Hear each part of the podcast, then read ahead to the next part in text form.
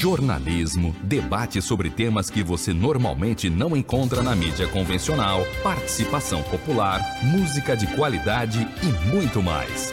Web Rádio Censura Livre, a voz da classe trabalhadora.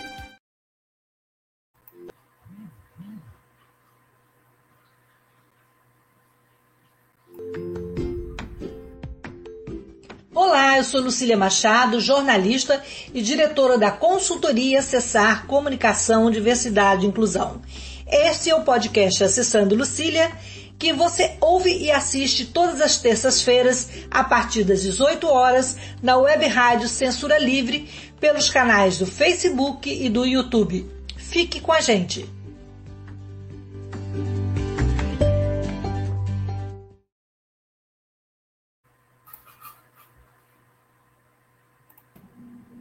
Olá, boa noite. Hoje o nosso podcast vai falar sobre negócios de impacto social voltados para a inclusão e a diversidade como estratégia do mercado de trabalho.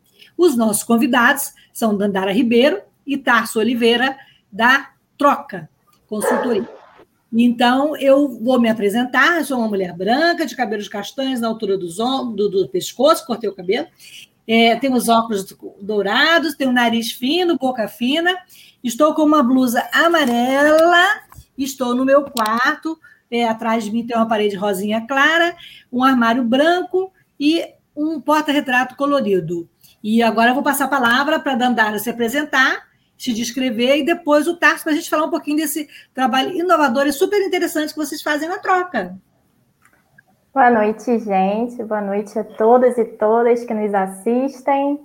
É, eu sou Dandara Ribeiro, eu sou uma mulher branca, uh, eu tô com meu cabelo pro lado, meu cabelo é longo, é preto, com a raiz um pouquinho loira. É, atrás de mim dá para ver um varalzinho com algumas fotos que não dá para ver tanto, mas dá para perceber o varal aqui atrás, um quadrinho que aparece uma casa rosa. É, a parede ao fundo é branca e eu estou vestindo uma blusa listrada bege marrom. É isso. Tasso. Então, gente, um prazer, Lucília, estar aqui com vocês. Na, eu acho que, começando a me apresentar, né, eu, eu brinco que eu sempre, quando eu tenho fazer de descrição, já começa a doer um pouco mais, porque a minha falta de cabelo já começa a pintar. Então, começando por aqui, eu sou um homem negro, uh, de pele mediana, pouco cabelo, mas ainda tenho cabelo aqui restante, tenho uma barba né, completa. Uh, tô com uma blusa preta também, uh, aparentando ali seus 25 anos, quase 30. Mas eu tô aqui no fundo branco. Eu brinco que o fundo branco é já para facilitar a descrição, né? não tem tanto detalhe aqui. Estou no fundo branco no, no, nosso escritório. Gente, de novo, é um prazer estar aqui. Uh, sou o Tarso, sou um dos fundadores da Troca, Uh, e aí eu cuido também dessa parte de parcerias, cuido da parte comercial da troca, um pouco da visão e da estratégia também. É um prazer estar aqui de novo, gente. Então, eu queria que você me falasse um pouquinho o que é a troca, como é que surgiu a ideia de fazer esse, esse negócio inovador, especialmente da inclusão de pessoas é, com vulnerabilidade é, no mercado de trabalho. Claro. A troca ela nasceu lá em 2018. A gente primeiro momento a gente queria muito entender como é que a gente qual é o nosso lugar né dentro desse processo de inclusão de fato então lá em 2018 a gente fez a seguinte observação. A gente entendeu que tinha as empresas que eram as grandes geradoras de oportunidade e tinha as ONGs com seu papel de assistencialismo e garantia de direito para populações de diversidade mas também de vulnerabilidade social. E o que foi que a gente percebeu foi as empresas, elas tinham oportunidade, mas não sabiam gerir nem lidar com a diversidade de fato, mas também tinham as, as ONGs, que queriam ali naquele momento empregar, mas não tinham um setor de empregabilidade estruturado. E o que a gente foi, foi se posicionar nesse meio. Então, em primeiro momento, a troca nasceu com essa ponte de empregabilidade para pessoas da diversidade, com foco né, dentro de ONGs que trabalhavam principalmente grupos de diversos, mas também em vulnerabilidade social e a gente criava esse processo de inclusão para as empresas. Só que o que a gente aprendeu na prática, Lucília, e eu acho que esse é justamente o ponto que a Dandara entra também muito forte, é que a inclusão ela não é suficiente. A gente precisava acompanhar as pessoas e pensar numa permanência dentro delas, dentro das empresas. E aí foi quando a gente criou uma metodologia de acompanhamento também, para garantir que as pessoas fiquem, mas também que a falta de privilégios dela durante esse processo né, de emprego não fosse um problema para a permanência dela dentro do ambiente de trabalho. E aí, de lá para cá, a gente vem evoluindo, isso já foi já em 2019, 2020, com o advento da pandemia, a gente teve um aprendizado muito grande de entender que muitas das vezes as empresas não estão prontas para receber diversidade. E aí foi quando a gente mudou um pouco o nosso modelo e foi atuar mais como uma consultoria de fato. E aí, dentro desse modelo de consultoria, a gente começou a dar palestras, treinamentos, uh, fazer medições, tudo voltado para a diversidade. E aí agora, em 2021, é no momento que a gente junta todas essas expertises que a gente vem aprendendo e vira um grande software de gestão, engajamento e inclusão voltado para a diversidade. Então, a troca ela vai fornecer para as empresas, através de um sistema tecnológico, palestras, medições, né, pesquisas de diversidade, educação, banco de candidatos, recrutamento, seleção e inclusão. A gente consegue solucionar todos os problemas da diversidade para as empresas. Dandara, então vamos ver o que a Dandara conta para a gente é, desse trabalho importante. Você que saiu, cria da UF, é, psicóloga e que trabalha, que está fazendo mestrado na UERJ e também tem um trabalho no, no coletivo Travessias. Como é que foi para você esse desafio de trabalhar na troca com esse trabalho diferente, né, impulsionador? E como é que você faz essa seleção? Como é que é esse processo de acompanhamento e o que, que ele tem esse diferencial, todo esse, esse novo, novo, nova engrenagem de, da diversidade e inclusão nas empresas? Eita, não sei nem por onde começar, mas acho que dá para começar contando um pouquinho de como é que foi receber a ligação do Tarso. Eu brinco dizendo que a troca ela me achou, né? Porque um belo dia eu tinha recém-formado é, em psicologia na, na Universidade Federal Fluminense e recebi uma ligação do Tarso apresentando a troca e falando que ele tinha recebido meu contato. E aí quando ele falou sobre o propósito da troca, né, que era incluir pessoas de diversidade, pessoas em situação de vulnerabilidade no mercado de trabalho, eu falei, isso é trote, só pode ser, só pode ser caô, porque não é possível que uma coisa tão maravilhosa dessa exista. e até então eu nunca tinha trabalhado em uma empresa, né? Eu já tinha trabalhado em escola como mediadora escolar, já tinha trabalhado é, como clínica no, no SPA da UF, é, mas ainda não tinha tido a experiência como de trabalhar. Como ledora também, esqueceu? Como bolsista do Sensibiliza, como ledora. É. Então, assim, tinha um percurso grande é, na área da, da diversidade e da inclusão, principalmente voltado ali pessoas com deficiência visual. É, mas também em contato com pessoas em situação de vulnerabilidade social pelo estágio ali na clínica da UF, né, que o público que a gente recebe geralmente não tem condições, né, de pagar por um, um, um, um tratamento em termos de saúde mental, né, particular. É, e aí eu lembro, assim, de, de, desse encantamento com essa proposta, né, e aí é, o convite era justamente para a gente poder construir a metodologia do acompanhamento, que é justamente é, essa, essa proposta de, de fazer a inclusão de fato, né? Porque eu acho que tem uma coisa sobre isso, sobre esse processo, que é da diferença entre integração e inclusão, né? Então, a partir do acompanhamento, é, a gente consegue acompanhar a pessoa que a gente inclui e a empresa, e com esse tempo, né, com essa proximidade, com essa atenção que é muito particular, a gente realmente promove a desconstrução das barreiras que impedem, geralmente, que essas pessoas cheguem no mercado de trabalho e que elas permaneçam.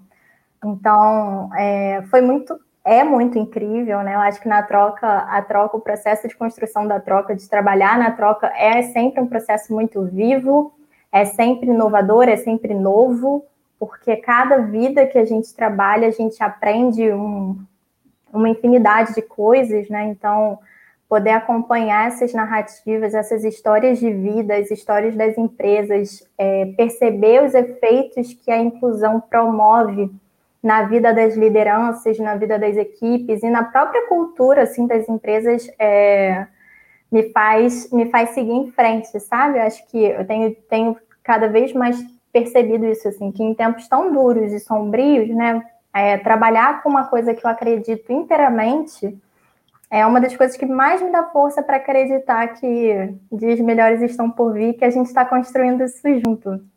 Aí eu não sei, assim, quais foram as outras perguntas que você fez, Lu. Não, mas... vamos seguindo. Vou, agora eu vou voltar para o Tarso. Né, né, nesse, nesse clima que a Dandara contou para a gente aí, como é que as empresas estão recebendo esse trabalho? Como é que elas veem essa abertura para diversidade e inclusão?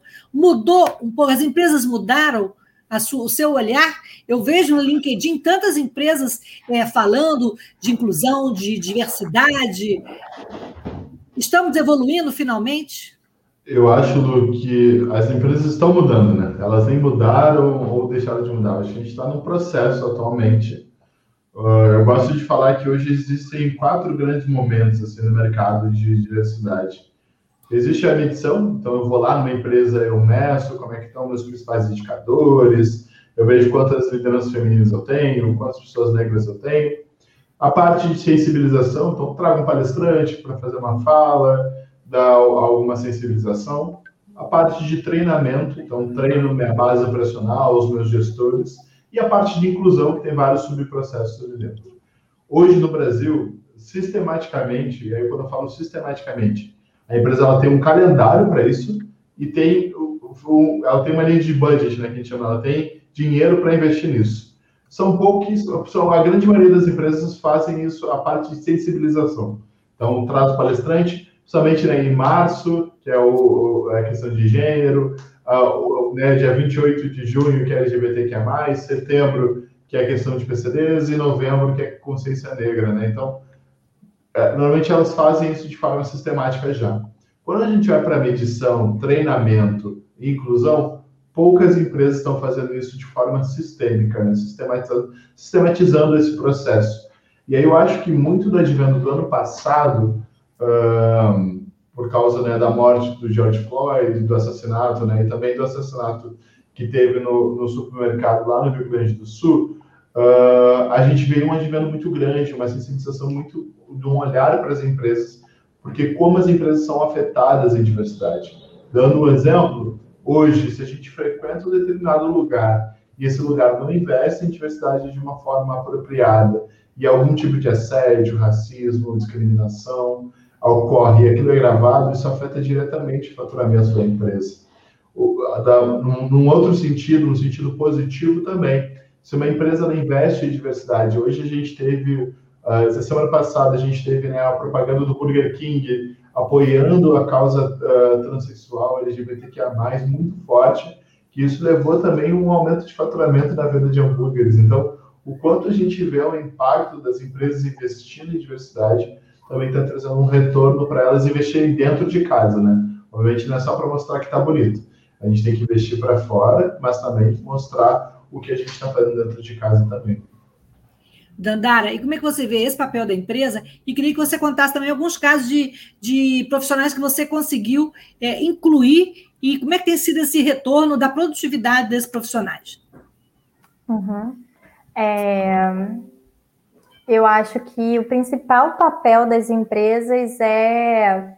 Acho que o primeiro passo é, é tomar para si a responsabilidade, né, tomar para si o papel de transformar é, o panorama social da nossa, da nossa sociedade, né? Então, a gente precisa, enquanto empresa, tomar para si a responsabilidade de desconstruir a desigualdade social, desconstruir as barreiras, desconstruir é, a pirâmide de privilégios. Então, eu acho que isso é muito importante. É muito importante que as empresas elas escutem as dores das populações, né, que não conseguem chegar em vagas de emprego, é muito importante que as empresas realmente se disponibilizem a aprender com a diversidade. Assim, eu acho que isso é um ponto muito importante porque a inclusão ela não tem fórmula, né? Eu acho que a, o principal ingrediente da inclusão é, de fato, a disponibilidade para o aprendizado e a oportunidade, né? A escuta, a construção coletiva. É, eu fico pensando, assim, né, em alguns casos em que a gente incluiu e que a gente é, se deparou com desafios que as empresas elas tiveram posturas muito admiráveis, assim, por exemplo, teve um caso é, de um rapaz que a gente incluiu em uma empresa e, e, ele era egresso do sistema penitenciário, né? Um dos nossos grupos focais é esse. E, e a empresa, é, e ele estava sendo ameaçado, assim, de, de morte pela comunidade que ele morava. E a empresa tomou para si aquilo, né? A empresa, a gente fez uma articulação com ONGs da, do local, a gente esclareceu um pouquinho a situação para a empresa e a empresa é, esteve junto com a gente no desafio de promover é, a integridade física dele, assim, foi, foi muito incrível. É, recentemente... Ele continua empregado? Não, ele, ele foi, ele ficou desempregado por conta da pandemia, mas tem se desenvolvido. A gente fez aí uma rede de suporte para ele continuar se desenvolvendo. A gente fez uma parceria com ONGs da, de assistência social, então ele está em um local seguro, é, não está desamparado, mas ainda está é, desempregado por conta do cenário da pandemia que vem aí, né, impactando muitas vidas ainda hoje, né? Um ano e quatro meses depois, assim. É, deixa eu ver. Teve um caso também, mas isso eu acho que era melhor do Tars contar, assim. Então conta aí. Contar, Tars. Eu acho que teve, teve um caso que é o, o, Eduardo, né? Que a gente brinca que é o nosso, nosso case de propaganda, porque o Eduardo ele passou muito tempo na situação de rua, né? Aqui no Rio. É, e, e a situação de rua ela tem uma particularidade que normalmente quando você sai da rua você leva todos os seus familiares juntos, né? Então, isso é, isso é, isso é muito forte. E aí, a partir do momento que a gente conseguiu, ele foi, ele entrou numa casa de reabilitação, na verdade, de reinserção social. E aí a gente fez parceria com esse, com essa ONG, e aí a ONG fez, a gente fez a inclusão enquanto a ONG dava toda a estrutura de casa para ele. E isso foi muito efetivo, porque durante o exercício do trabalho, muitas vezes a gente não se dá conta de que se eu empregar uma pessoa no primeiro mês, ela ainda não vai ter dinheiro para pagar o aluguel, porque ela não tem uma reserva de emergência ali para ela conseguir fazer, por exemplo, um depósito calção, ou ela não vai ter os documentos para fazer. É, é, tudo muito complexo. Então a gente conseguiu montar isso com alguém empregou o Eduardo. Hoje o Eduardo vai fazer dois anos que ele está fora da situação de rua. Inclusive ele casou em março, mandou as fotos para a gente, assim, foi incrível. Então, é, é, é, muito perceptível que quando você tem um apoio, uma rede, uh, e, e, e, a garantia da estabilidade do emprego, tu consegue fazer com que essa pessoa ela se reinsere dentro da sociedade. Isso para a gente é muito, muito, mas muito importante. Otácio, vocês também trabalham com um filão, digo filão do mercado, que é uma, é uma coisa atual, que são os refugiados, né? Como é que é? E como é que foi esse desafio? Vocês já conseguiram avançar é, em situar essa população no nosso país? Eles ainda sofrem muito, né? Sofrem muito. Eu, eu, eu super quero dividir com a Danara, porque eu acho que a gente tem dois pontos de vista totalmente diferentes assim, dessa, dessa percepção. Ela, né, é muito bom quando, quando tem diversidade de opiniões, né? Não, é exato. Eu acho que o ponto para a gente foi, quando a gente estava começando a trabalhar, para mim foi muito impactante as diferentes perspectivas que tem em relação à, à necessidade do, do, da permanência do trabalho. O que, que eu quero dizer com isso? Por exemplo, um ponto que era super importante para eles é que tivesse um Master Union perto da cidade onde eles fossem trabalhar, para eles conseguirem mandar dinheiro para casa. Isso, numa relação, por exemplo, de uma pessoa em situação de rua, é totalmente outra demanda. Ela precisa de uma casa para ela poder sair daquela situação, para ela poder trabalhar. Uh, a questão da linguagem, a questão da, da diferença cultural também para a gente foi um ponto muito muito importante. A questão da relação de objetivo com o trabalho em si, a capacidade também de mobilidade. Então eles conseguem ir para regiões do interior que muitas das vezes a gente quer vir para o centro. Né? Então isso para mim foi muito impactante na relação né, de, das diferentes perspectivas do ambiente de trabalho, assim. E eu acho que um ponto, que é um ponto que eu queria muito que a Dandara falasse também, mas o meu ponto foi muito incrível, no primeiro dia de trabalho deles, uh, eles dando feedback positivo que o pessoal abraçou eles lá, perguntando se eles já tinham mora, moradia, alguma coisa. Então, a empresa super preocupada com se a pessoa estava bem ou não. Isso, para mim, já é um indício, um indicador muito importante de mudança social, né? A gente está recebendo bem essas pessoas, né? não naquela perspectiva meio opressora de, ah, uh, tem pessoas, uh, refugiado está roubando a minha vaga e tal. Não, não é sobre isso. Eu acho que sobre a gente poder abraçar todo mundo e construir um mundo literalmente melhor, né? Não só um país melhor para todo mundo. Dandara, quer comentar então esse, essa parte dos refugiados aí que o Tassi falou que você pode complementar? Uhum. Nossa, acho que a gente está nesse projeto já deve ter uns três meses, talvez, e tanta coisa já aconteceu que parece uma vida, assim, que é, a começar desses desafios iniciais, né, de que algumas dessas pessoas elas já estavam é, estabilizadas, mas tinham essa disponibilidade, né, para viajar, porque muitas delas ficam ficam é, centralizadas, assim, né, nas fronteiras do Brasil, e aí demanda, dependem de oportunidades de emprego para ir para um estado ou outro. É, acho que assim um, uma coisa que eu tenho visto assim durante esse processo de acompanhamento desse grupo é, é, a, como é forte assim a noção de coletivo e de solidariedade. É, e, e assim, eu acho que tem essa questão da barreira linguística, né?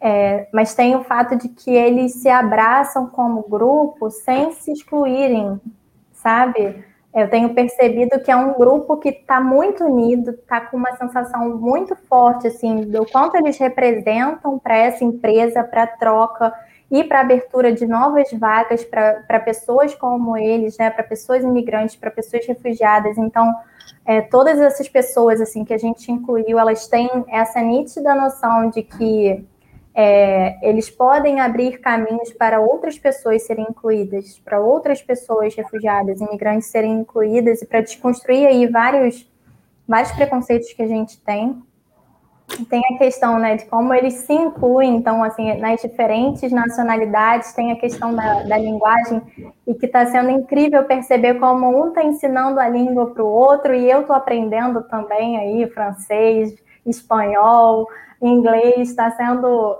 incrível, assim, essa diversidade cultural. É, Está sendo muito enriquecedor ter mais contato com outras culturas, então eu sempre peço assim, indicação de músicas, de, é, de, de, enfim, né, querendo saber um pouco da culinária do lugar, de como é que está sendo isso, é, mas são pessoas com trajetórias de vida muito, muito doídas, assim, muito dolorosas, e é, eu fico com a sensação de que, para mim, se é difícil escutar, eu imagino que deva ser, sabe? Difícil viver, assim, porque são pessoas que vivem às vezes durante anos tentando sair do país, né, por, por situações muito extremas de, de, violência, de fome, de necessidade. É, recentemente, em um, um, atendimento, um acompanhamento, é, uma das pessoas, né, tá com uma grande família aqui, ela veio com família, é, eles ainda estão tendo dificuldades financeiras porque só uma pessoa trabalha e aí às vezes falta um pouco de comida e tem, tem, tem uma distribuição assim dos alimentos, é, principalmente focados nos filhos, e, e aí teve uma pessoa da empresa que foi na casa dessa, dessa pessoa entregar uma cesta básica. E ela ficou é, muito grata, muito surpresa, mas se sentindo muito mal também por receber aquilo, porque ela sabe que é passar fome. Assim, e, e foi muito doloroso escutar isso, porque eu sei que ela, também não está com uma comida abundante na casa dela. Eu sei que tem vezes que ela vai dormir sem comer, mas ela pensa, ela falou assim, Dandara, para mim é pior pensar na pessoa que está sem nada. Assim, eu consigo dormir um dia, eu já dormi vários dias sem comer, sabe? Então, é... mas enfim, assim, tem essas trajetórias muito duras, tem o quanto eles são desenvolvidos enquanto pessoas por tudo que passaram, assim, zero romantizando o sofrimento, mas tem muito mais noção do que a vida, do que é o mundo, sabe? É uma aula, às vezes, escutar essas pessoas falando. E, e eu acho que tem uma coisa, assim, que recentemente eu me dei conta, que são pessoas qualificadas que entrando, que a gente está incluindo, assim. Então, é, duas das pessoas que a gente incluiu, elas têm ensino superior, né? Tem uma pessoa que tem experiência em cargos de gerência. E eu fiquei pensando do quanto que é, é potente para as empresas né, é, estarem articulando com esses outros conhecimentos, ou com esses mesmos conhecimentos, só que colocando essas pessoas para interagir com toda a equipe, enfim, eu acho que está sendo um processo extremamente rico e de muita troca, assim, é, maravilhosa, sabe? é literalmente uma troca, né? Uma troca de emoções, uma troca de oportunidades, uma troca de, é, de potência, como você diz, né? Otácio, e existe um, um certo grupo que é mais difícil incluir, seriam, é, além dos refugiados, dos egressos penais, temos pessoas negras, pessoas com e também temos o, as pessoas em vulnerabilidade. E qual o grupo mais difícil de incluir? Eu acho. Eu, Porque a resistência eu, das empresas, existe uma resistência ou um preconceito mesmo em relação a determinada categoria? Eu acho que, na verdade, existe, dentro do ponto de vista da empresa, tá? Eu acho que tem uma questão da complexidade de gestão, que as empresas realmente não estão prontas e elas, dentro delas, existem distâncias culturais, filosóficas e, e políticas no sentido né, de, de como eu vivo a minha vida que muitas das vezes elas não têm nem não sabem nem como lidar assim no processo. Então, o que que acontece é, muito forte, eu acho que um, um, um, grupo que foi muito complexo foi a pessoa em situação de rua. Porque muitas das vezes a gente associa a, a, a complexidade da pessoa em situação de rua muito ligado a ela não quer um emprego, ela não, não serve para nada, ela é um aquém, são os, os famosos estereótipos, né? E aí o, o que a gente tenta quebrar é isso, é mostrar que essa relação com a situação de rua, que primeiro ela não é uma moradora de rua, ela tem situação, está muito atrelada à vulnerabilidade que ela tem na vida dela naquele momento. Então a gente tenta quebrar esses preconceitos através da empresa sensibilizando elas, né? Porque muitas das vezes é, é a empresa que não está pronta para receber, na maioria das vezes, e não necessariamente a pessoa que tem alguma questão com o emprego, né? Porque justamente o acompanhamento vem para diminuir esse gap e aproximar ela do, do, do desenvolvimento né, de, de habilidades socioemocionais para a permanência dela. Mas muitas das vezes é a empresa que não tem uma gestão, não tem uma liderança pronta, não entende sobre o tema, a dimensão e o seu próprio papel nesse processo. Então, eu, eu, eu acho que caminha um pouco para isso. Mas cada diversidade ela tem sua particularidade e ela gera sua demanda também individual para com a empresa. Né? Se a gente vai falar aqui da questão, por exemplo, de mulheres que sofrem violência doméstica, então talvez muitas das, né, isso às vezes, né, uma flexibilização na carga horária para imprevisto, um acompanhamento de direitos e de advogados, talvez que a empresa possa fornecer para ela sair daquela situação, quando a gente vai falar de pessoas negras, a gente sensibilizar e treinar constantemente uh, ações antirracistas. Então, tudo isso tem que ser de uma forma constante. É, a gente vai fazer um pequeno intervalo para falar um pouquinho da rádio, é, o tempinho da gente tomar uma água, a gente volta. Eu queria que a Andara falasse também é, dessa parte, é, ele falou da violência da mulher, um pouco sobre o mercado de trabalho para pessoas negras, é, como é que está esse cenário, e depois a gente também fala do importante é, da diversidade, onde tivemos o dia né, do orgulho é, LGBTQIAP+, acertei? E acho importante a gente falar nessa evolução. Vamos lá no intervalo, Antônio? A gente volta já.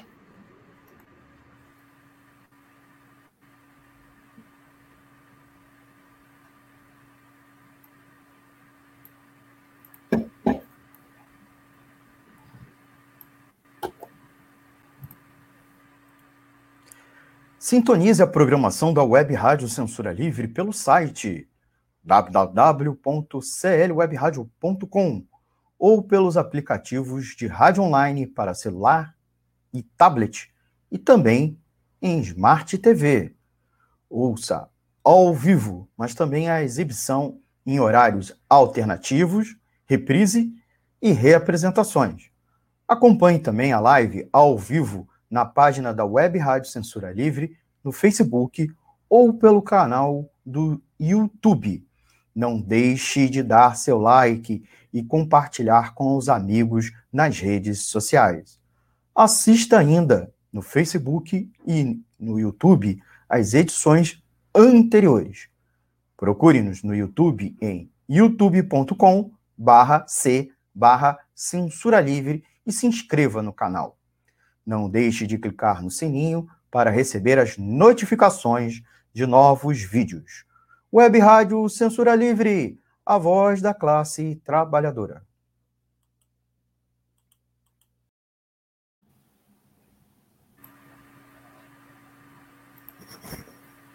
Então, nós voltamos a conversar com o Tarso Oliveira e a Dandara Ribeiro, que estamos falando sobre o trabalho da troca, o negócio social e, e, a evolução do mercado de trabalho e as múltiplas formas de, de incluir nesse mercado. A gente estava falando antes é, com o Tarso sobre é, o trabalho das mulheres, dos negros, e especialmente uhum. da, da população LGBTQIP+. Mas faltou o A. É muita uhum. letra. Então, eu queria que você falasse um pouco. O que, que, que você evoluiu? As mulheres hoje, ele falou do problema da violência doméstica, ainda, ainda pesa muito, né? Na hora de contratar uma mulher. Uhum. Ai, é, fiquei pensando nessa sua pergunta, né? De qual é o público que é mais difícil. Não sei se tem uma resposta para isso, sabe? Eu acho que cada, cada público, cada grupo desses, né? Entendendo que são grupos que não se não é uma caixinha para cada um, mas que tem aí as suas interse interseccionalidades. Essa palavra é difícil, né? De, ai, é, eu posso ser uma mulher e ser negra e ser uma pessoa com deficiência, tudo ao mesmo tempo, e aí, né, tem as, as diferentes barreiras a partir de cada uma dessas marcas, e fico pensando que cada, cada um desses grupos, cada pessoa traz consigo é, uma infinidade de possibilidades de potências, de riquezas, de experiência de vida, é, mas também muitos desafios, né? E acho que é sempre um processo de ir aprendendo com cada uma. Fico pensando que no grupo, assim, né, de inclusão de mulheres, é, eu acho que uma das causas, assim, que de repente é, mais me chama a atenção é, são as mulheres que são mães, né? Principalmente as mulheres que são mães e que são solo, né? Então, do quanto que as empresas ainda têm muitos preconceitos, é, muitos estigmas, muitas preocupações relacionadas às mães, é, do quanto essas mulheres realmente carecem de rede de apoio, né? É, mas pensando nas mulheres vítimas de violência, né? Do, do quanto que os, existe um silenciamento dessa experiência, existe uma falta de apoio, é, e, e enfim, né? Eu acho que demanda muita atenção mesmo, demanda presença, demanda cuidado. Acho que é um alerta para as empresas, né? Para nós, enquanto sociedade, que a gente realmente cuide, né? Das mulheres. Acho que pensando na população LGBTQIA+, quase que esqueço também uma letrinha. É, acho que tem muitos preconceitos, muitas crenças, né, muitos estigmas, é, e a naturalização do desrespeito, disso que é a vida do outro, né? Então, acho que tem, com relação a essa, a essa população, um certo julgamento como se fosse uma escolha, como se fosse errado, como se fosse pecado, e aí as pessoas se sentem no direito de ofender, de julgar, de, é, de enfim, né, restringir aquela pessoa. Enfim, acho que tem muita coisa aí para ser trabalhada para a gente conversar, para a gente dialogar, para desconstruir junto. E acho que é, a, a abertura é essencial para esse processo. E, em relação às pessoas com deficiência, é, vocês já incluíram, como é que você vê a receptividade? As empresas estão preparadas para receber as pessoas com deficiência ou ainda é uma realidade para se caminhar para chegar num, num patamar, não digo ideal, mas assim, aceitável? Uhum. Eu, eu acho que assim, a nossa experiência com pessoas com deficiência, ela transpassa ainda. A gente está caminhando para as inclusões, mas eu acho que ela ainda é muito respaldada para a questão legal, né? Então, acho que diferente das outras pontos da diversidade, a, a pessoas com deficiência ela tem esse ponto, esse aparato legal, mas que ele sempre, e, e isso é um receio que muitas das vezes eu sinto nas empresas, que ele tem um caráter muito obrigatório, obrigatório no tom, assim, eu vou contratar pessoas com deficiência porque é obrigação, e não por uma predisposição da empresa em, em contratar pessoas diversas, incluindo PCDs, né? Então, acho que esse é o ponto principal que eu tenho em relação com o mercado. E hoje as empresas elas relutam muito para preenchimento de cota e elas ainda não têm uma prática estabelecida de ter pessoas acima da cota. Eu acho que isso também é uma coisa que a gente advoga muito dentro da, dentro da empresa, que é, não, gente, não é contratar ali as cinco pessoas para você ter aquele 1%, 2% né, obrigatório. Vamos contratar 10, vamos contratar 20, vamos ter um programa de contratação de pessoas de fato né, dentro do nosso sistema. Porque isso vai ser estratégico. Primeiro que você vai estar tá sempre em cima da cota. A gente nunca sabe o dia de amanhã, alguém pode ser desligado e aí não está mais presente dentro da empresa. E o outro ponto é, é, justamente isso, porque tu vai ter pessoas totalmente diversas, ingressando em diferentes times e trazendo diferentes realidades. Eu acho que um caso que a gente teve muito grande de exclusão que impactou uma, uma, grande empresa foi o próprio Clubhouse, que eles fizeram todo um lançamento de, daquele aplicativo, Uh, né? Ah, não, agora é uma rede de rede social de áudio, e aí, mas não, não tinha nenhum processo de acessibilidade ali para uma pessoa que é surda, né? Então, como a gente faz esse processo? Talvez se eles tivessem alguém dentro do time que tivesse essa questão, talvez, olha, gente, vocês estão criando um produto que não é para mim, ou pelo menos vamos criar um produto uh, né, que é para todos. E até uma coisa que eu, no meu hobby, pratico muito, e eu fiquei muito feliz de ver, foi uma ação da própria Xbox, que é um videogame bem famoso que tem, e eles criaram um controle adaptativo para as pessoas jogarem, onde tinham duas teclas bem grandes, e aí tu conseguiria configurar conforme a tua relação ali. Então a gente também vê que as empresas estão investindo nesse ponto, né, e que isso traz uma questão. Mas eu acho que hoje ainda as empresas estão muito nesse sentido obrigacional, então, ah, é obrigação minha legal. E quase nenhuma ainda tem pessoas acima da cota ou transformou a contratação de PCDs uma coisa sistêmica, né? Não só uma coisa para cumprimento legal. E, Dandara, eu queria que você complementasse falando como é que vocês tentam quebrar é, essa barreira. Eu sei que você, o Otácio estava falando anteriormente dos, dos, processos de sensibilização nas empresas. Como é que tem sido a experiência de vocês e ir nas empresas, fazer essa sensibilização para tentar mudar um pouco essa mentalidade e avançar além da cota na inclusão das pessoas com deficiência? Acho que a sensibilização ela começa na nossa sensibilização às dificuldades, às dúvidas, é, aos desafios que as empresas percebem para a inclusão. Então, a sensibilização sempre começa daí, né? Sempre começa da gente tentando entender o problema a partir dos diferentes, é, das diferentes perspectivas, né? Então, por que, que as empresas têm dificuldade de incluir pessoas com deficiência, por exemplo? É, quais são as questões que as pessoas com deficiência elas estão vivendo em termos de obstáculos às empresas? O que, que culturalmente é, reforça isso? E aí, a partir dessas diferentes perspectivas, né, da sociedade, do mercado, das pessoas e, enfim, né, da cultura, é, a gente começa a pensar em, em como fazer com que a gente consiga comunicar para todas as pessoas a importância daquele tema né? O, e o papel delas, de cada uma, e da empresa enquanto organização, na desconstrução desse problema, né? Então, acho que tem uma, isso sobre a sensibilização, é, que é da gente poder falar, da gente poder dialogar, não como uma, uma ordem, né? Não como algo que, que só precisa ser seguido, mas como uma questão que precisa ser dialogada, uma, uma, um ponto que precisa ser cuidado por todas as pessoas. E, e aí a gente faz isso, né? A gente geralmente tem o cuidado, a gente sempre, na verdade, né? Não é geralmente, a gente sempre tem o cuidado de fazer da sensibilização um espaço de protagonismo das pessoas que vivenciam aquela questão. Então, eu acho que é muito importante que a gente respeite o local de fala, o protagonismo, a representatividade.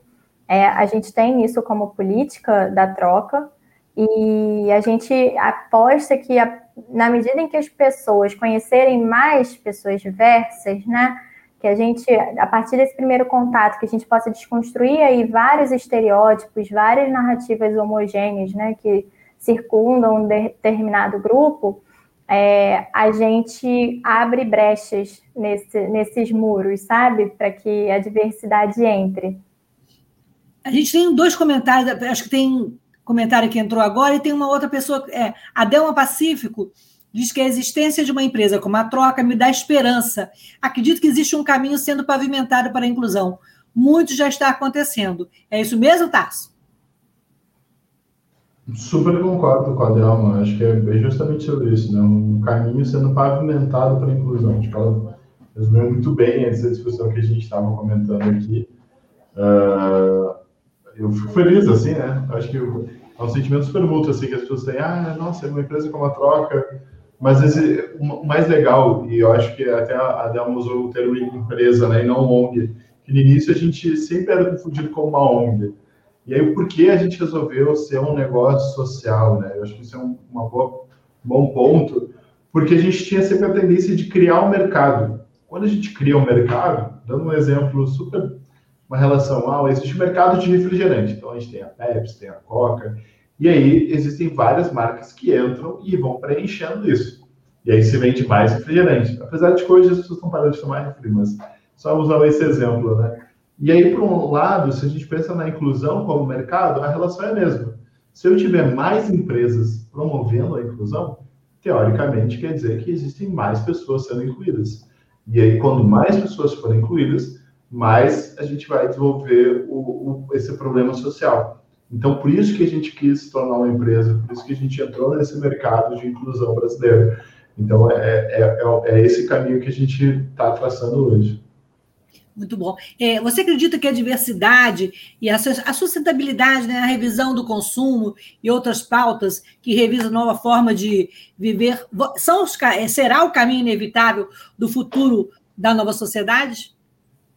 Desculpa, Lu, eu não entendi o. A, a, diversidade e a sustentabilidade, essa revisão toda nos padrões de consumo, é, são uhum. é um caminho inevitável para o futuro da nova sociedade? Nós estamos no caminho certo? Obviamente que a gente sempre vai ter, ser tendencioso né, na nossa avaliação, acho que, mas do, do, meu ponto de vista, eu acho que ele já é obrigacional. Assim. A gente já tem que. Empresas que não estão olhando para isso já estão atrás, uh, e muito atrás empresas, porque a gente tem grandes exemplos de empresas que já olham para isso de uma forma muito natural e naturalizada também. Então, uh, e, e, elas vêm se destacando muito no mercado, em todos os mercados que elas estão segmentadas. Então, isso é muito importante a gente estar tá olhando assim. Uh, e eu não falo só de uma experiência brasileira, eu vejo lá fora de empresas que trazem essa, essa relação de diversidade, têm os cargos assumidos né, de gestores diretores, diretoras de diversidades inseridos dentro das empresas. E aí vê que são empresas diferenciadas, que acabam não cometendo esse, certos deslizes de empresas que têm, quer dizer, que não têm a diversidade como um pilar cultural.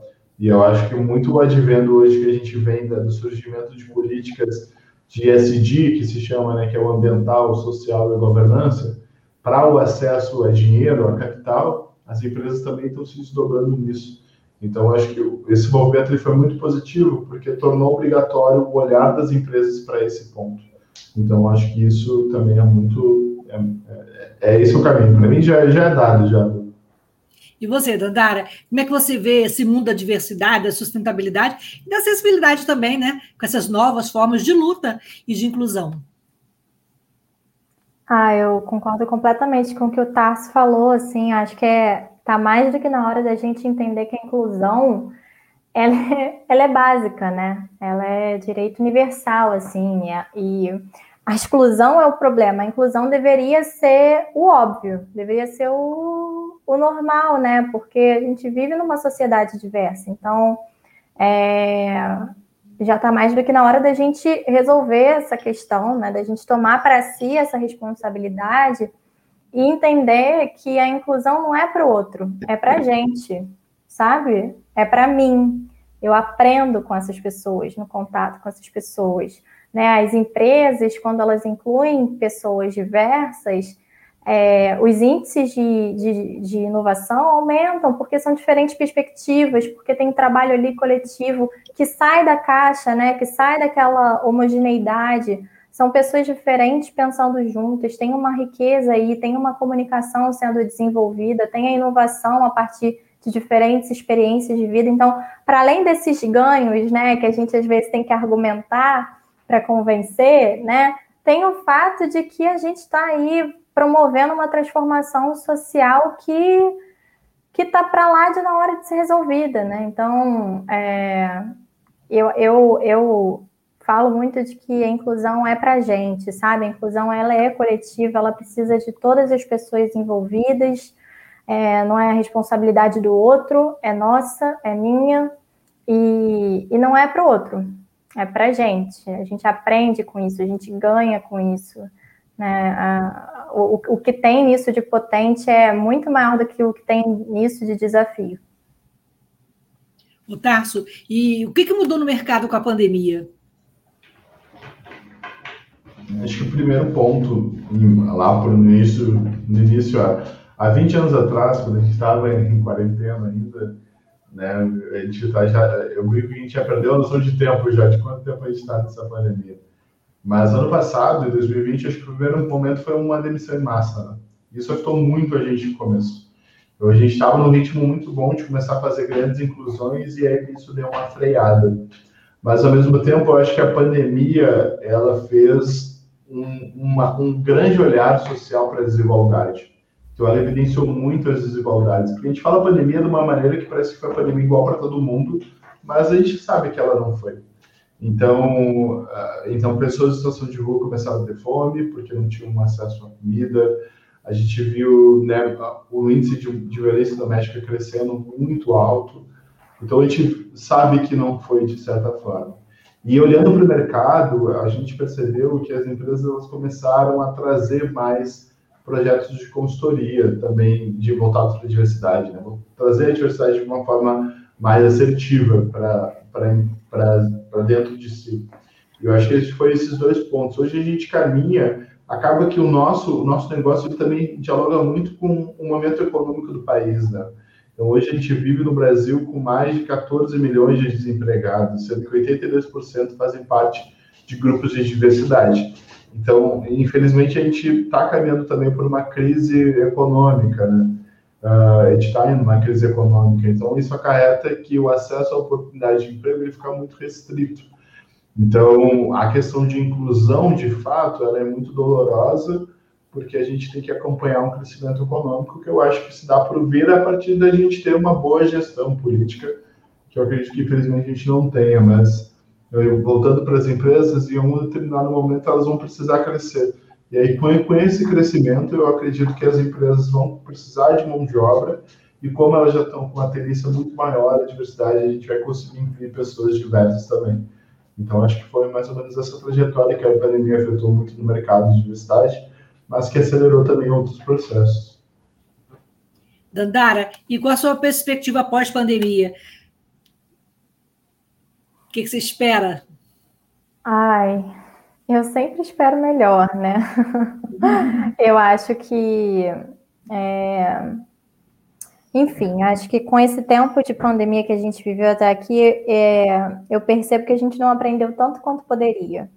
Mas eu acho que se tem uma coisa que, que pôde ficar um pouco mais evidente, né?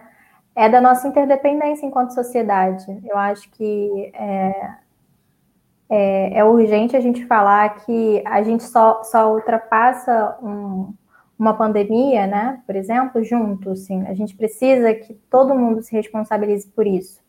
É, no início, né, para evitar o, crescimento da curva de contágio, a gente falava muito sobre ficar em casa, né, eu acho que ainda é uma coisa que precisa ser dita, Mas no início eu vi isso muito mais acontecendo, e justamente porque você pode não ser do grupo de risco, né? Mas o seu vizinho é, e você mora perto daquela pessoa, e não só das pessoas que estão próximas territorialmente, né? Mas eu acho que a gente pode, pode, pode interagir um pouco melhor, pode perceber um pouco melhor enquanto sociedade que a gente é interdependente, né? Que a gente está aí o tempo inteiro em relação, ainda que a gente não perceba. E aí fico pensando é, por exemplo, no protagonismo dos, dos motoboys, dos entregadores, né, nesse processo, assim, que são pessoas, são profissionais extremamente desvalorizados, extremamente explorados, assim, e do quanto eles foram necessários e fundamentais para que muitas pessoas pudessem estar em casa se protegendo, né, eles estavam ali se arriscando, os profissionais da linha de frente, enfim, é, eu espero que, eu espero, né, não sei se, se é essa a perspectiva, não, mas eu espero do fundo do coração que é, a gente leve isso adiante, né? A gente leve adiante todas essas vidas, que a gente leve adiante todas essas perdas, né? Como, como uma decisão de não permitir que isso aconteça novamente, né? Que a desigualdade social não, não continue matando ainda mais a nossa sociedade. Tasso, e você também, não foge da pergunta, não. Qual a perspectiva pós-pandemia para você?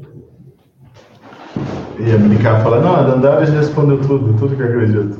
Não, você tem mais que Não, com certeza. Eu acho que. Eu, eu vou um pouco na linha da Andara. Eu acho que momentos difíceis é, é, é o momento da gente sempre passar junto. Assim, eu super acredito nisso. É, eu acho que ele, ele, momentos difíceis ele sempre mostra os dois lados das pessoas, né? Os lados bons e os lados ruins, né? Mas é sempre muito mais fácil a gente passar ele junto. Eu, eu espero que o momento pós-pandemia seja um momento de união em prol de uma melhora coletiva, assim. Eu super anseio por isso. E eu acredito e espero que o, o Brasil como um todo, ele, ele possa. Eu tenho uma memória muito, muito ingênua também, assim de um, de um Brasil uh, em ritmo de Copa do Mundo. Que todo mundo se abraça, que todo mundo se ama, que todo mundo torce em prol do objetivo, assim. E é, e é, e é um momento para mim, eu me lembro, principalmente a Copa de 2002, assim, que é uma Copa muito marcante. Eu, eu nem gosto de futebol, mas eu lembro daquela sensação, assim, de, de coletividade, de todo mundo, e, e, todo mundo pula, todo mundo se diverte, uh, porque o Carnaval também tem muito disso. E, e para mim, o brasileiro ele é preenchido dessas emoções. Assim. Eu acho que se tivesse uma pós-pandemia, um momento mais constante de união e prol de uma melhora, é o que eu anseio assim, para a pandemia. Eu acho que, falando em termos técnicos, eu acredito que pós-pandemia a gente vai ver grandes mudanças de, de, de, mentalidade. Assim. Eu vi uma entrevista de rádio também, de, e ela fez essa pergunta, né? É, foi, no, foi no podcast também. Foi, quem é que foi você durante a pandemia? Eu acho que isso que talvez a gente seja cobrado no, no, numa pós-pandemia, né? Quem é que foi você? O que, que você fez em prol de si e prol do mundo, sabe? Qual é a herança que você deixou depois da pandemia? Eu acho que se a gente plantou coisas boas, eu acho que a gente vai poder colher coisas boas lá na frente também. A gente tem uma pergunta aqui da ouvinte Maria Elisa, que está sempre aqui toda semana com a gente. Estou gostando muito das informações dos entrevistados e, mas eu conheci a sigla LGBT. E eu não sei se por causa da sigla LGBTQI, vocês poderiam matar minha curiosidade. Quem é que responde aí? Posso responder. É, então, Maria Elisa, é, o, vou começar assim, né? Explicando a sigla, o que a gente vê de letrinha aí. O L é de lésbicas, né? Mulheres que se relacionam com mulheres. É, o gay é, de homens que se relacionam com homens é, afetivamente e sexualmente. Uh, o B são as pessoas bissexuais, que se relacionam com ambos os sexos, ambos os gêneros. O T são as pessoas transexuais. É, o Q é um termo que é queer em inglês. Né? São as pessoas que transitam entre os gêneros, às vezes são as pessoas é, drags, por exemplo, são as pessoas que não se limitam ali em uma categoria, então são queer, vem de, acho que, acho que é o sentido, se não me engano, é estranho, alguma coisa assim, né? São as pessoas que se destacam, se diferenciam aí de uma norma. É, o I são as pessoas intersexo, então são o que antigamente a gente conhecia como hermafroditas, são as pessoas que nascem com ambos os sexos, são intersexos. É, o A vem de assexuais, que são as pessoas que não sentem atração sexual por nenhum gênero, nenhum sexo. E o mais é, uma, é um, um símbolo aí muito importante que destaca o fato de que essas letras não são as únicas existentes, assim. Tem umas outras que são que vêm para trazer a diversidade da, do, da, das questões relacionadas a gênero e sexualidade. Então, tem outras categorias né, de diversidade de gênero e sexualidade que vem aí depois desse mais. Agora eu não vou saber de falar todas, não, mas eu acho que vale a pena dar uma pesquisada, porque tem, tem bastante coisa assim, interessante para a gente conhecer. Então, dentro dessas perguntas da Maria Elisa, ontem eu recebi um, um vídeo que eu até postei na minha página de acessar. É, vou pedir até o Antônio colocar o link aí, bem interessante, é, que esqueci até, esqueci também o nome da pessoa, mas é, fala exatamente, ele fala, fala exa, é exatamente o que você falou, mas ele dá os detalhes e, e, é bem ilustrativo com algumas brincadeiras, até com pessoas famosas. E Maria Elisa, não perca a oportunidade de ver, o Antônio se puder colocar aí, é, tá no YouTube, tá aí, ó, é muito bom, é um videozinho muito, muito didático e fácil de entender. Aí tem o P, que agora ontem a gente descobriu que tinha o P também. O P é de pansexuais, né? São aquelas pessoas que. É, a Dandara explica aí o pansexual para mim. São as pessoas que se relacionam, posso estar falando besteira, mas pelo que eu entendo, né? É, são as pessoas que se relacionam com pessoas de qualquer gênero, qualquer sexo. Então, é, são as pessoas que se relacionam com pessoas trans, por exemplo, ainda que a gente entenda, né? Que, por exemplo, acho que é muito importante a gente dizer que uma mulher trans é uma mulher. Então, assim, mas são as pessoas que não se relacionam com um gênero, um sexo específico. Elas têm uma, uma sexualidade aí mais livre, né? Elas se relacionam sem, sem se limitar a um grupo.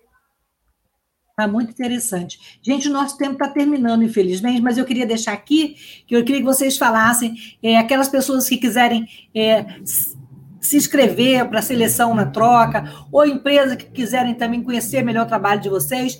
A gente está aqui com os seus contatos, a gente está colocando aqui na, na tela, mas é importante que vocês falem e que vocês passem o seu recado final aí e dizer da importância e o que, que, que esse trabalho da troca trouxe para vocês enquanto pessoas, enquanto profissionais também. Acho que eu vou começar aqui, eu deixo a Dandara encerrar, mas. Um, não, porque senão a Dandara fala tudo e eu fico sem palavras. Né? Não tem graça. Mas acho que. Vocês são uma dupla, dupla do barulho. Exatamente.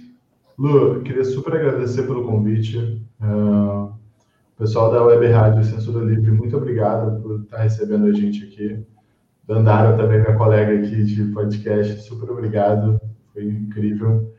Uh, acho que, para mim, o que a troca mais agregou foi um propósito de vida, assim. Né? Não estou aqui, acabei fundando ela, mas a troca para mim veio num momento muito, muito singular da minha vida, onde eu estava procurando um sentido, uh, um sentido para o meu trabalho, porque eu queria deixar para o mundo também, uh, do que eu queria ser lembrado, assim. Então, ela vem muito nesse lugar de, de, de, de, de visão, de propósito, de construção de vida, assim. Uh, e eu queria deixar aqui para para todo mundo que nos escuta uma mensagem de, por favor, gente, se cuidem, usem máscaras, a pandemia ainda não acabou, vamos se cuidar, vamos se apoiar um no outro, que a gente vai conseguir passar isso da melhor forma possível. E Lu, um prazer estar aqui. Quero ser chamado mais milhões de vezes, adoro dar entrevista. Com certeza. Adoro estar aqui falando. A Dona sabe que eu adoro uma palestrinha. Então, uhum. gratidão. Obrigado. Muito obrigada. E você, Dandara, que que, qual a mensagem que você tem para deixar para os nossos ouvintes?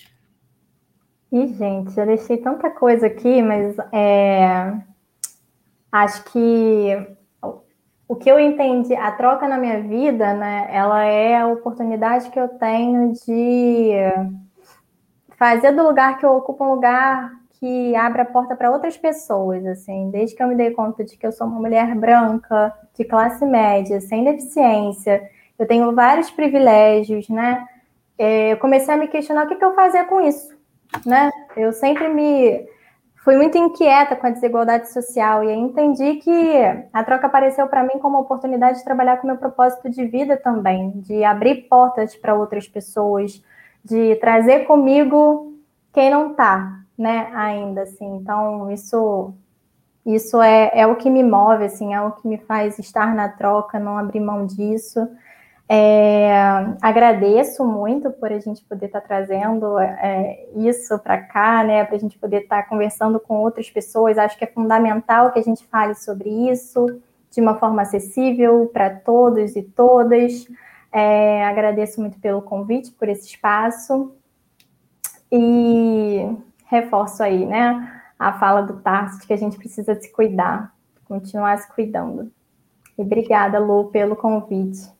Gente, eu queria agradecer demais por vocês. Esse momento de troca realmente foi uma troca, né? De conhecimento, de emoção, de afeto, né? E saber que você, que existe, ainda existe, que existem, como a Delma falou, empresas como a Troca, que trazem esperança, né? E que colocam a gente no mundo é, com, com propósito e com desejo de fazer mais, de incluir e de de ser no mundo, né? Porque a inclusão não é um favor, a acessibilidade não é um favor, né? E a gente precisa é, falar sobre isso e falar sobre outras categorias, ditas categorias, né? Os refugiados, os negros, as mulheres, é, somos todos, estamos todos no mesmo barco, né? Somos uma rede. E então eu queria agradecer demais a presença de vocês e dizer que o espaço está aberto, tragam novas pautas, vamos continuar trocando emoções, afetos e trabalho. Boa noite a vocês, muito obrigada. A gente volta na próxima terça-feira com um tema diversidade e inclusão nesse espaço aberto para todos. Obrigada, Maria Elisa, Delma, pelas perguntas, e a gente se encontra aqui na próxima terça-feira. Boa noite.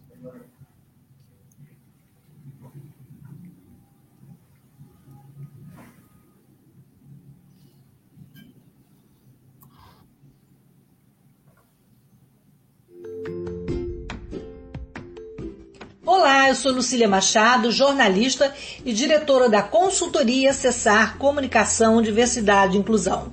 Este é o podcast Acessando Lucília, que você ouve e assiste todas as terças-feiras a partir das 18 horas na web rádio Censura Livre pelos canais do Facebook e do YouTube. Fique com a gente!